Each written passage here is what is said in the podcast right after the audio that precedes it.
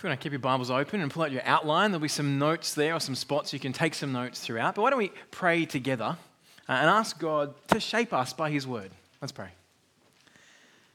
Lord, as we've come together this morning, as we've heard your word read, we're aware that there's so many things going on in our, in our hearts and in our minds with life. We ask that by your Spirit and through your word today, you would fix our eyes on what matters you would help us to see those things, the ups and downs of life, through your eyes.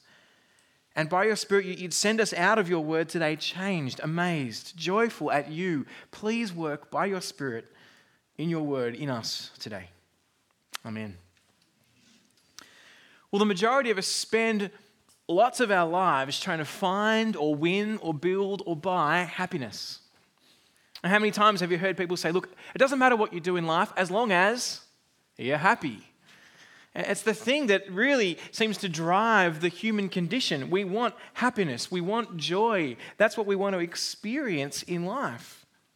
But that tells us that joy and happiness are emotions that we don't always experience.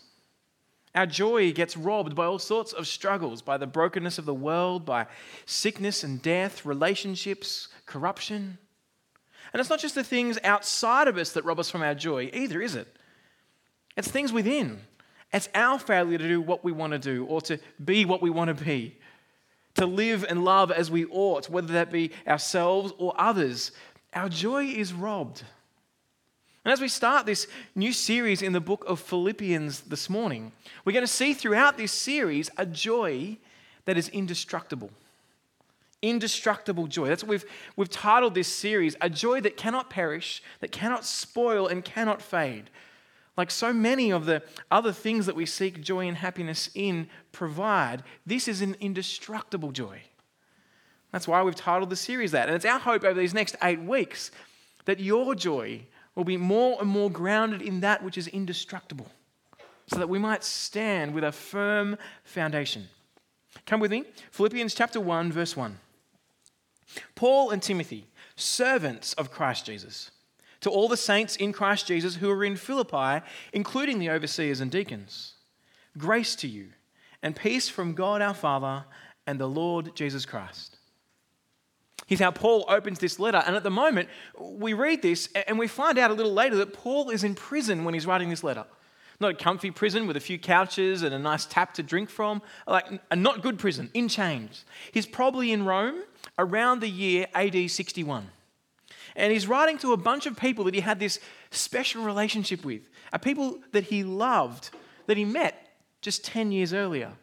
See, Paul and Timothy had been traveling from Jerusalem around the ancient Near East to, to the Greek city on their way to Athens, and they stopped at a place called Philippi. Here's a map of where it is. Philippi is up the top there. It's that little most, not Rome, on that side, it's backwards for me. But the one in the middle, you'll see where it is. You've got Corinth down the bottom, Thessalonica, they're going to pop through there next. And they've come from Jerusalem, where you'll see over this side, they've kind of gone around. And when they've popped into this city, something amazing happens. Come with me, Acts chapter 16, verse 11. You can write it down and read the rest of this story a little later, but we'll read some of it to see what happens when they come to town. Acts 16, 11. From Troas, we put out to sea and sailed straight for Samothrace. The next day to Neapolis. From there to Philippi, a Roman colony and a leading city of the district of Macedonia. We stayed in that city, Philippi, for several days. On the Sabbath, Saturday, we went out to the city gate by the river, and where they expected to find a place of prayer. We sat down and spoke to the women gathered there. A God fearing woman named Lydia, a dealer in purple cloth from the city of Thyatira, was listening. The Lord opened her heart to respond to what Paul was saying. After she and her household were baptized, she urged us, If you consider me a believer in the Lord, come and stay at my house. And she persuaded us. And we find the first convert in the city of Philippi. Uh, she was a God-fearer. That is, she wasn't a Jew, but she didn't believe in the many different gods that existed in the world around her. There's something about the Jewish faith that had brought her in.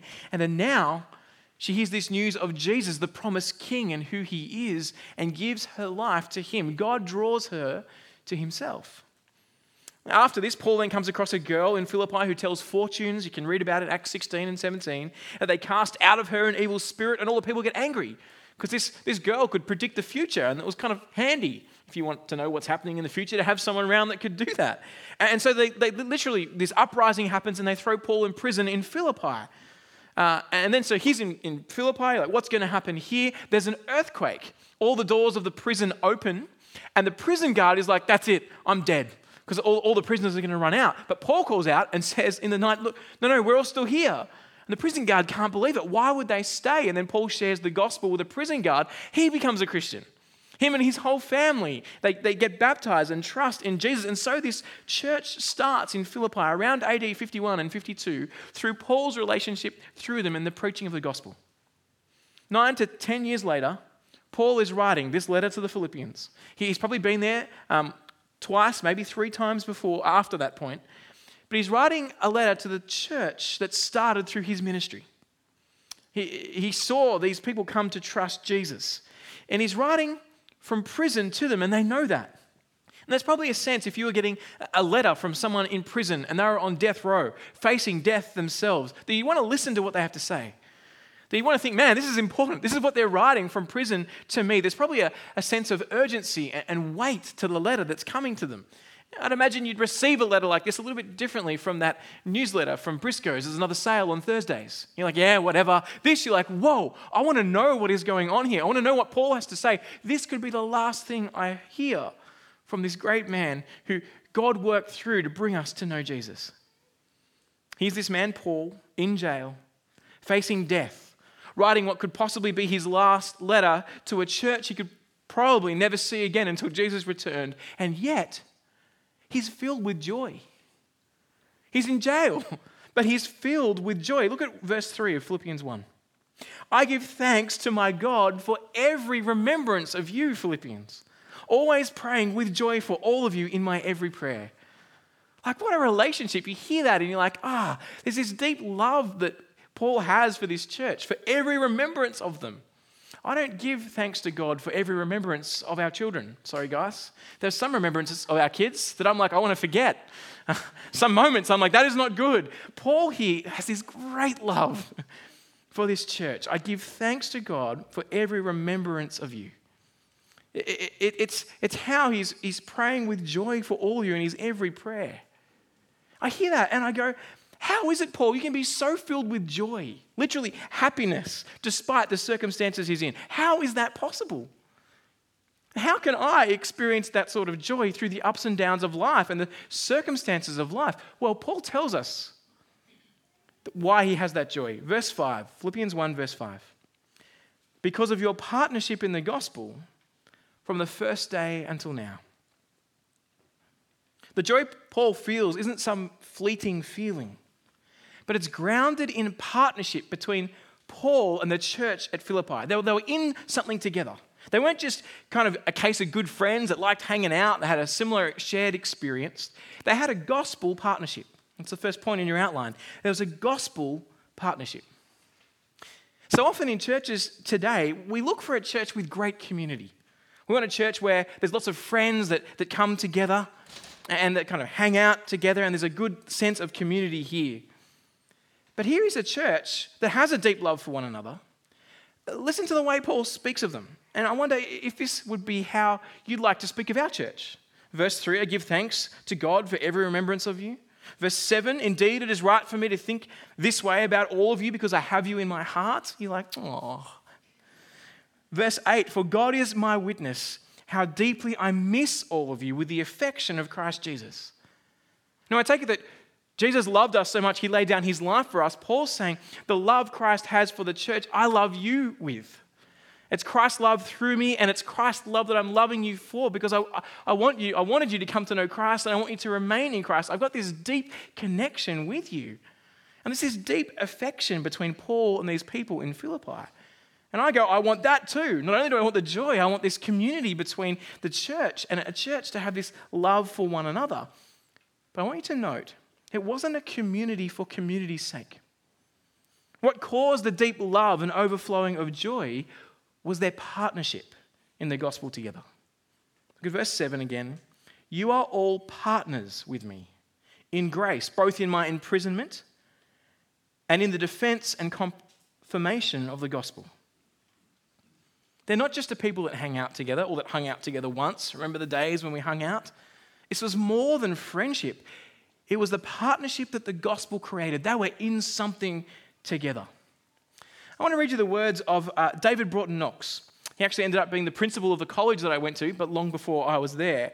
Uh, he was a chaplain in uh, the Second World War, and he talks about the difference between friendship and partnership. Listen to this. And there's a picture of where he was on the screen that'll come up, helps you be in the, in the scene. I remember how, as a young man in my 20s, I witnessed the exhilaration that partnership brings. It was 1944, and I was a chaplain on a ship that took part in the D Day landings that began the liberation of German occupied France. We were anchored off Normandy beaches for three months, and the minds of everybody on board was concentrated on one thing making the operation a success. No one considered his own affairs, but all thought only how they could be helping each other in this common task and making it a success. And I remember noting in my mind, I've never been happier. When the invasion got well beyond the beachhead, our ship returned to England, and the thoughts of the ship's company were occupied with individual affairs once more and everyone noticed the difference in the atmosphere on the ship. It still remained quite friendly. It was a well run ship. But several sailors asked me why we couldn't maintain that old spirit. The answer was simple. During the three months that preceded and followed D Day, our thoughts had a minimum of self centeredness to them. We all gave ourselves to the activity and the object of our mission. And once the undertaking was over, we all reverted to thinking about our own purposes as we normally do. See, that's the difference between friendship and partnership. You always have friends and acquaintances before and after the mission, but during the mission, there's a single overriding purpose that binds people together, far tighter than any friendship ever could. Friendship's simple. You enjoy one another, you appreciate one another, you hang out together, uh, you want good things for one another. And friendship's good. We need friends. But partnership is different. It's not opposed to friendship, it's just far more powerful. Partnership is when we have a common mission. So Paul speaks of his love for the saints in Philippi, and he says that they are partners together with him in the mission of the gospel. Paul calls them partners, both in his imprisonment. He's in prison now in Rome, but he's got partners in Philippi praying for him, supporting him, sending him the things that he needs, and praying for the gospel to keep going out. And they've been partners and are still partners in the defense and confirmation of the gospel. The mission's still going on. While Paul isn't with them, he's, he's gone out from them to see the gospel keep going out, and they're praying for him. They've sent him, they're with him. In the same way as we, we think through sending out others from us, like Lachlan and Candy, we're partnering together for this gospel mission of seeing people come to know Jesus and grow in Him. They were 110% committed to the very thing that captivated the Philippians when Paul and Timothy first came through 10 years earlier. They were partners in the news of Jesus, that Jesus was God's Son, that He really did die in their place, that He rose again, proving that He is God's promised King who offers life after death and who is in control of all things now. And all who trust in Him have life forever. That news, that gospel, so captivated every person in Philippi that was in this church that Paul could say, I think of every remembrance of you with joy, for we are partners in the gospel. We are in this together, still slogging away, praying away, serving away. Friends, church is not a community based on our common interests in Jesus. That's a club. We're partners together in God's mission. We're part of this local body where together we're, we're seeing the defense of the gospel, holding out the truth of who Jesus is and what he's done, the establishment of the gospel, reaching out to new areas of Auckland, new, new neighbors from our houses, new parts of the country, new parts of the world. It's this task, the establishment and defense of the gospel, that centers our partnership and that produces an indestructible joy. Because despite the hardships, despite the beatings, despite the imprisonment and the suffering, Paul can still speak with joy about this because of their partnership in a gospel that lasts.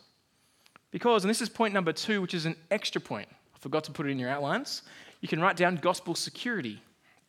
There you go, gospel security. They've got this joy because of the security the gospel provides. Verse 6. I'm sure of this, that he who started a good work in you will carry it on to completion until the day of Christ Jesus. Do you hear that?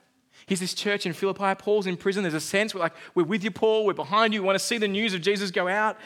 But there's a sense where what will happen if Paul dies? And I'm sure of this that he who started a good work in you, it's not me, it's not Paul, it's Christ Jesus. That he, because he started this work, will carry it on until the day to completion, until the day that Jesus returns. Paul was certain that God's rescue mission for those that he brought to himself would be successful. And as Paul spoke, those first words of Jesus to those in Philippi 10 years earlier, God was at work. And God starts, what God starts, he finishes. What God starts, he finishes. Paul's certain that those who've trusted in Jesus will remain in Jesus until the day Jesus returns. And so he's joyful. He's responding, going, This is great. Keep going. I'm so happy for this partnership that we have. The outcome of this partnership is secure because of the one who secured us in Jesus. The battle's won. Jesus died in our place. He's risen again, defeating death, securing new life now, and by his Spirit, he's enlisting you and I and the Philippians in this gospel partnership for the defense and the confirmation of the gospel while we wait for his return. Friends, sometimes life feels like we're at war. We're at war with ourselves and our own brokenness and rebelliousness and, and with, with the world around us. What we hear here is that the war is already won. Oh, it's not over, but it's already won. Satan, though he's been defeated, is still trying to take out as many people as he can and bring people down with him to say, No, don't trust Jesus. Just, you don't need that. Just come and have life. Find happiness in other areas. And it's like those that God has called to be partners with him are on the deck of a battleship, proclaiming the news that the war is won to the world around, rescuing those sinking in the waters to say, Trust in Jesus. Come on board, Jesus. See what he has done for you. And while we're doing that, Satan is taking potshots, taking people out on the deck of the ship. No, the war has been won. And that gives us the security to, with joy, face the ups and downs of life. This gospel security, when we grasp it, when we understand the task we've each been given, the partnership that we're in, and we understand who has called us into that partnership, that brings indestructible joy. That shapes our relationships with one another as well. That we are all partners.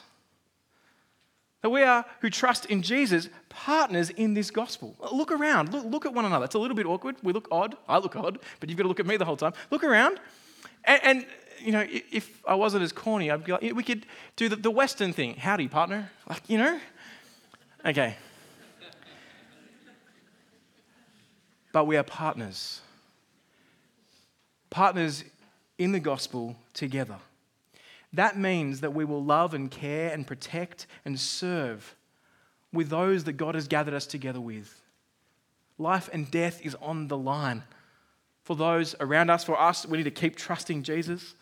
For the world around us, Satan's trying to take you and me and everyone out. And the way that God has kept us and will keep us in Christ is by the partnership of loving and caring and speaking the word of God to one another. We get to be part of God's solution. I hope you see the joy of serving together. Have you experienced the joy of gospel partnership? Satan cannot win. My future is secure. The message I have is hope for the world. I want to serve him with everything I am and everything I have. Gospel community is not a right for the church that we come along and consume. I want good community in my church. Tick. It's something that we experience by actively partnering in gospel mission. Now, I need to ask us are there relationships that we need to stop bickering about because we're partners in the gospel? Perhaps we need to spend more time partnering together and less time kind of nitpicking about this and that, and he did this and she did that, and think through we're at war. You see someone walking out of the trenches and going, I'm just going to walk off this way and trust something else. You don't go, oh, it's your problem. You're like, sit back down. They're taking us out. Come back here. You don't go, oh, I don't like your shoe color. We're at war.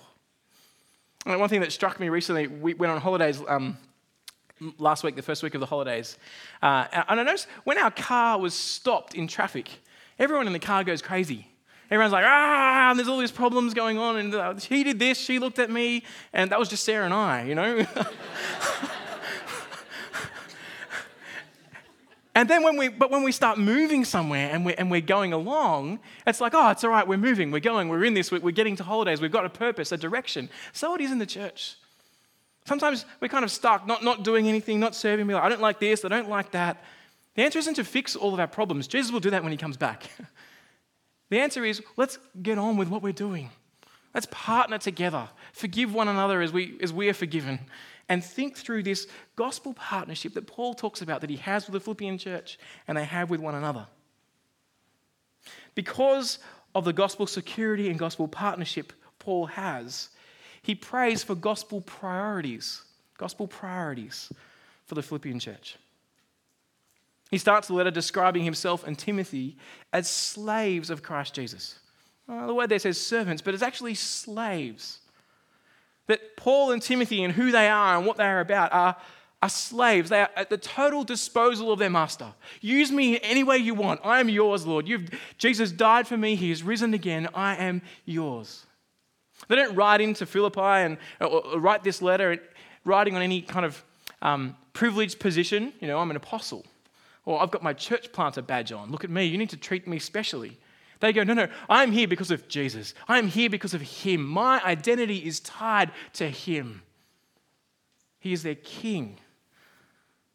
And their life is wholly and completely His, slaves of Christ Jesus.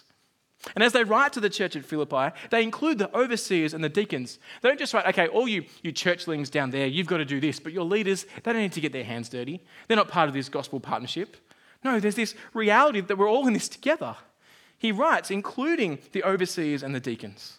We're all under the one gospel. There's no one above it. There's no one that doesn't need it. There's no special priorities for some of the leaders.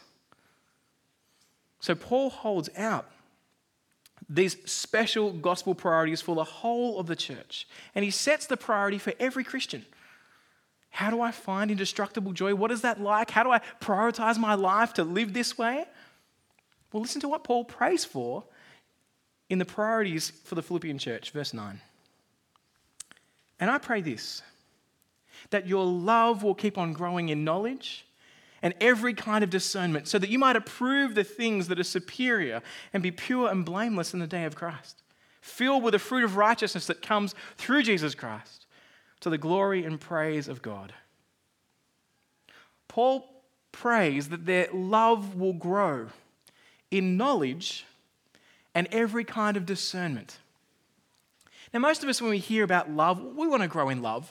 Who doesn't want to be more lovable, more lovely? Like, we think they, they're good words. We want to grow in love, and we love to be loved, right? I love it when people love me. And we get that even as Christians because Jesus loved us, so we ought to love others. But notice here, it's not the love Paul wants to grow, but he wants the love to grow in knowledge and discernment. He wants the love that the church has to grow in knowledge and discernment. How often do you hear the phrase, you know, you just got to love? All you need is love, right? And we think, yes, that's right. But the problem is, very rarely do we hear what love looks like or how we ought to love. I could love you by doing whatever I want, by thinking this way or doing that thing, and well, I'm loving you uh, by, you know, using my Australian customs of just being rude to everyone and arrogant. You know, that, that could be, that's how I'm trying to love you. No, we need to know what love is and how we are to love. And Paul's prayer is that the Philippians would have gospel priorities as their love grows in knowledge and discernment. Knowing the life and love of Jesus shapes how we love. That's why the Apostle John says in 1 John 4 God's love was revealed among us in this way he sent his one and only Son into the world so that we might live through him. Paul prays that they will know Jesus. It's not merely knowing about Jesus, but knowing him in relationship with him. He's been revealed to the Philippians and, and to us through those who preach the gospel to us, through this apostolic word of God, through the apostles. So Paul prays that their love would grow in every kind of discernment, that, that they and we might know how to love to love God's way, to live God's way, being shaped by the knowledge of our Lord. Look at the result of this growth in knowledge and every kind of discernment. Verse 10. He prays this so that you might approve the things that are superior and may be pure and blameless in the day of Christ. Paul's desire, this priority for this gospel community formed and shaped by the gospel, is that they might live rightly. Sometimes we get so caught up on knowing the right terms about God, understanding the, the form and the structure with which God communicates how to live and what we ought to do, and, and the beauty and the language of the gospel and the way that the word comes to us, and they're all good things. But we stop there and we miss what God desires. It's not just right knowing, but a knowledge that transforms into right living. Right knowing should lead us to right living. Understanding God's word is vital. Do not hear me wrongly.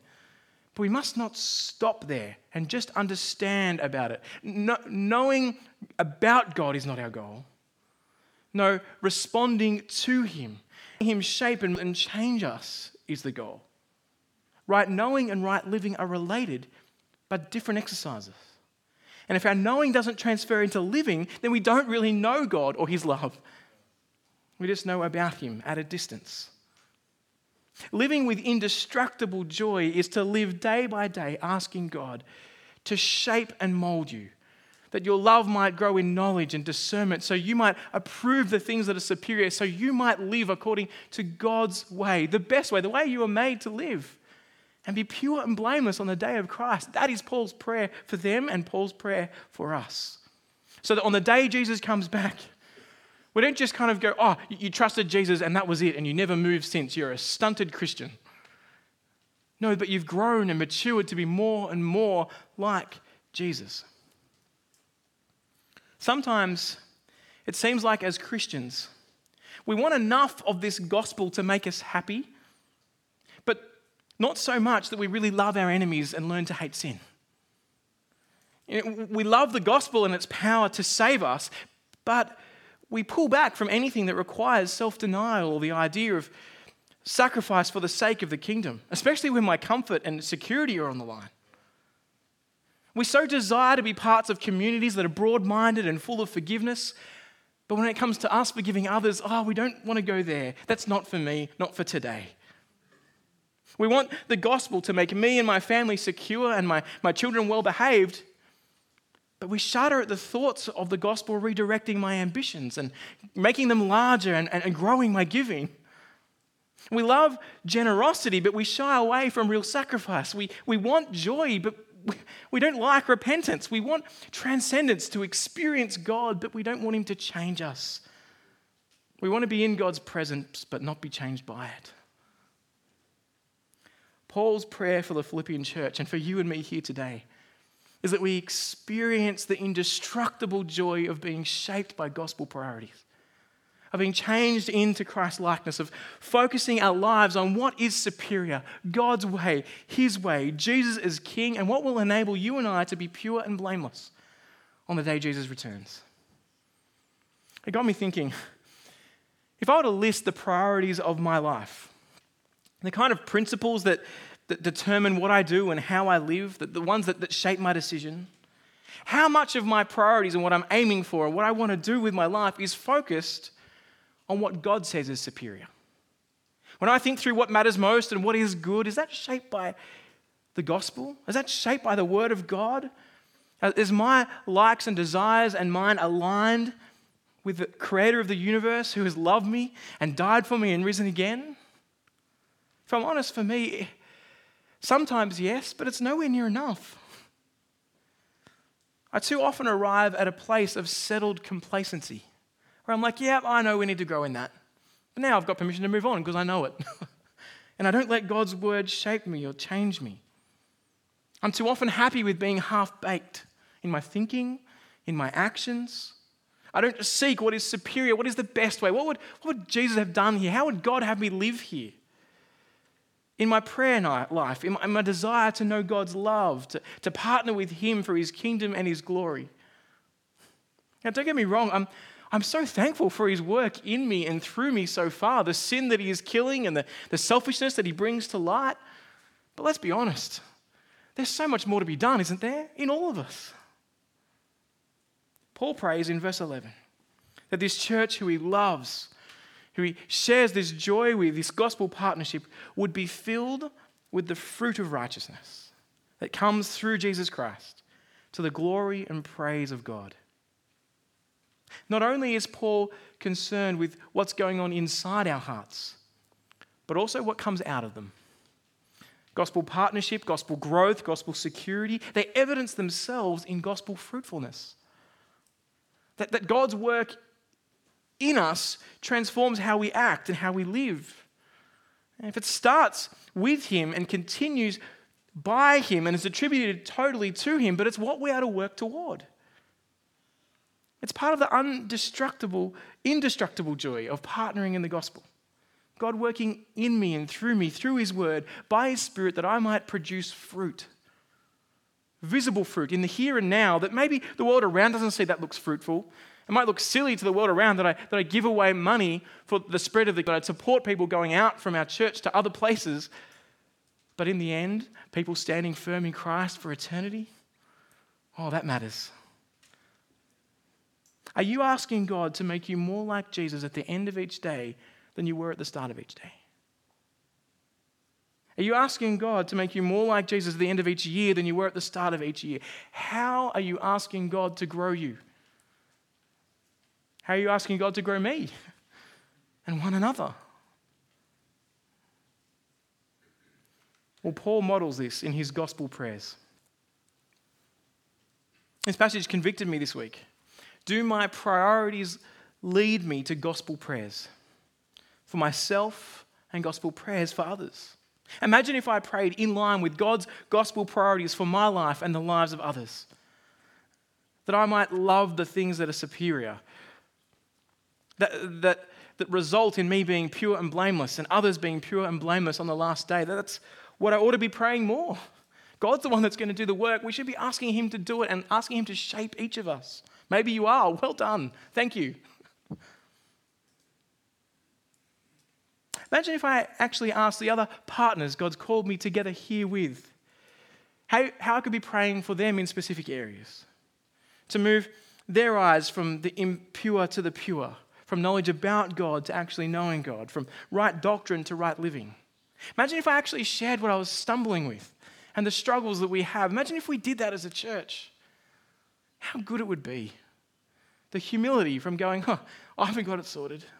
And we do to, to a degree, but we need to keep doing that. We need to be a church that, that shares how we are going because we're partners in the gospel. No good pretending there's nothing wrong when you're in the trenches at war and you've got a leg that's half been blown off. You need help. You need to call out to God and to one another. We need to be supporting each other, praying for one another, encouraging one another, holding out the word of God to one another. Not in some idealistic way of you need to do this, but in, I'm with you, brother. I'm with you, sister. Let's keep going. Jesus is one. We're partners in this. How can I help you keep serving him? How can you help me to be more like Jesus? It makes me ask how is your prayer life going? How are you going at praying that God would make you pure and blameless on that last day? Are you being real with God and with others? Are you taking seriously the call to pray with gospel priorities? Because, friends, all of this, this gospel partnership, this gospel security, the gospel priorities and prayers, they all lead to what we, what we exist for, where we find our, our great joy, and that's the glory of the gospel. It's the last point in your outline. Paul prays all of this so that the Philippian church and us might be, chapter 1, verse 11, to the glory and praise of God. Indestructible joy of the gospel comes from recognizing we exist for the glory and praise of God. That's why we exist. That's what we're here for. Settling for anything or anyone else will not satisfy. It will not last. It will not be fulfilling. It will not give us true joy and happiness. And it will not render us pure and blameless on the day Jesus returns. If you're here thinking through the things of God and trying to work out how does this Christianity fit together and what is this for me, Jesus is calling you to come and put him as king. Yes, there's sacrifice, but the joy is indestructible. Cannot be taken from you. You will spend an eternity with Him, and the partnership you are being called into to serve Jesus, the one who made you and loves you, is amazing. Living for the King who's already won the battle, asking the King to keep growing your love in knowledge and every kind of discernment, to live with gospel priorities, that makes God look good. Not because we need to make God look better than He is, not, he doesn't need dressing up or me to say, look, God, you, you know, let me just straighten your jacket here, iron out your shirt a bit, I'll make you look a little bit better. No, no, no. Because it shows that he can work through schmucks like you and me. He takes broken people like us and says, you know what? I'm making them to be more and more in the image of Christ. And that makes God look good. That's why we exist. It's why this Philippian church exists. That's why Auckland EV exists that we might point to God, live for Him. So, in the end, God looks good as He makes us more and more like Jesus and spreads the news of this gospel across this city, this country, and the globe.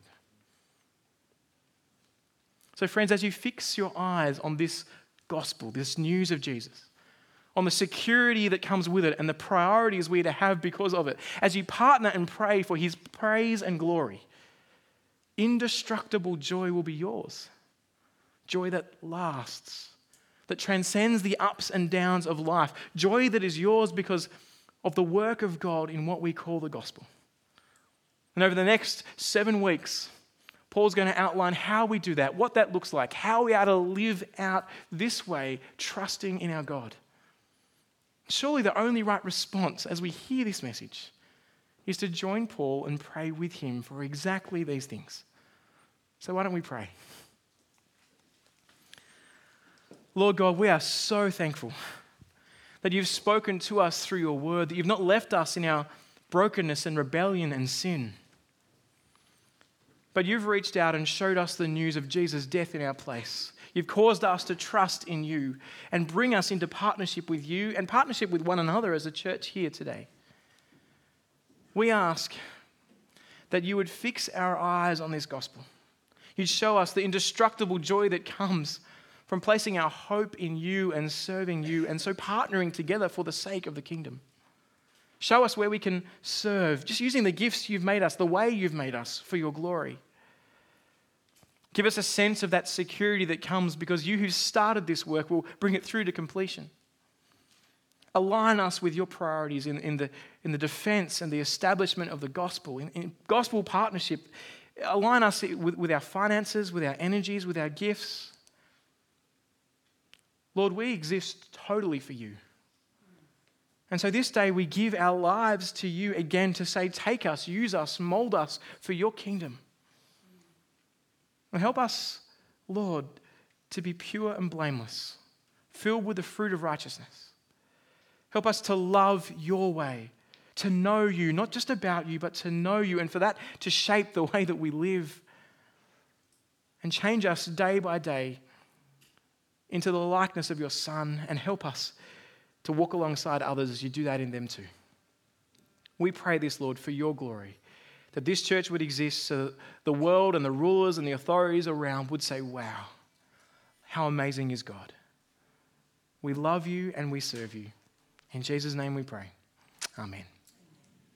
You've been listening to a sermon recording from Auckland EV. We hope you found it helpful, and if you'd like to find out more about Jesus or about church, we'd love to get in touch. So check out our website at aucklandev.co.nz for more details. Thanks for listening.